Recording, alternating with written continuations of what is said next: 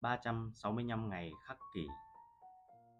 Ngày mùng 4 tháng 4 Đừng bị ám ảnh. Đừng biến mình thành bậc đế vương Hãy tránh xa cạm bẫy quyền thế ấy. Điều này có thể xảy ra với ngươi. Vì vậy, hãy giữ mình giản dị, tốt bụng, trong sáng, thánh thiện, thuần túy.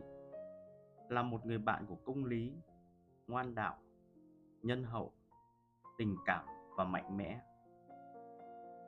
Hãy nỗ lực để vẫn là một con người mà triết học mong muốn ngươi trở thành. Tôn kính các vị thần và chăm sóc những người xung quanh. Cuộc sống này quá ngắn ngủi và trái ngọt của cuộc đời là chu rèn nhân cách cao đẹp và hành động vì lợi ích chung. Trích suy tưởng Marcus Aurelius. Thật khó để có thể hình dung ra cuộc sống của Marcus Aurelius. Ông không phải sinh ra đã mang dòng máu hoàng tộc và cũng không chủ đích muốn ngồi lên ngôi đế vương. Chỉ là số phận đã an bài.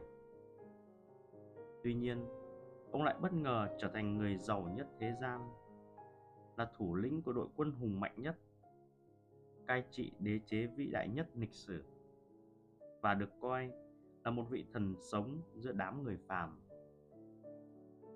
Không có gì ngạc nhiên khi ông viết những thông điệp như trên để nhắc nhở bản thân không lạc lối.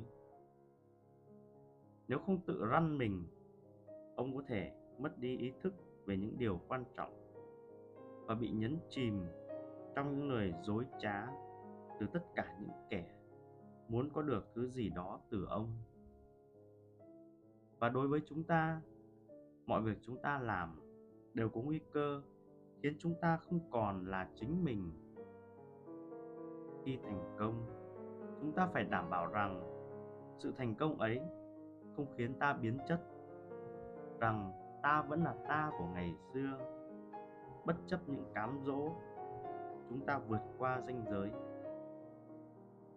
lý trí, phải dẫn đường cho dù những vận may bất ngờ. Có mời gọi ta thế nào đi chăng nữa?